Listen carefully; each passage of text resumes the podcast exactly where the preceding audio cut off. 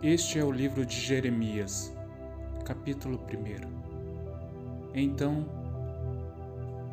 Deus falou desta forma: Eu já te conhecia mesmo antes de você ser formado no ventre de sua mãe. Mesmo antes, eu já tinha escolhido para ser o meu profeta. Mas Deus, não sou digno de ser o seu profeta pois não tenho conhecimento de tua palavra. Não tenho dinheiro e não sei fazer nada. Não diga essas bobagens. Não diga esses absurdos. Você vai fazer o que eu mandar e não tenha medo. Faça tudo o que eu falar.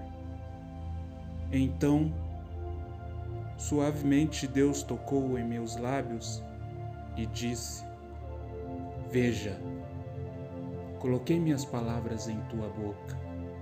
Hoje lhe dou autoridade para enfrentar nações e reinos, para destruir e reconstruir, para arrancar e derrubar, para semear e plantar. Jeremias, me diga, o que você vê? Senhor, vejo o ramo de uma amendoeira. Isso mesmo. Sabe o que isso significa? Significa que eu estou te guiando e certamente realizarei todos os meus planos. E agora, Jeremias, o que vê? Vejo uma panela, ela ferve, ela derrama. Jeremias, isso diz que terror do norte ferverá, derramará sobre o povo desta terra. Eles colocarão seus tronos junto aos portões de Jerusalém, atacarão seus muros e todas as outras cidades de Judá. Vou jogar contra meu povo, por conta de toda essa sua maldade. Me abandonaram e ainda por cima adoraram outros deuses. Levanta-se agora, Jeremias. Fale agora.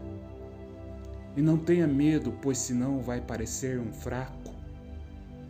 Mas hoje eu te fortaleci com uma cidade fortificada, com uma coluna de ferro ou um muro de bronze. Você enfrentará toda esta terra, os reis, os oficiais, os sacerdotes e também o povo de Judá.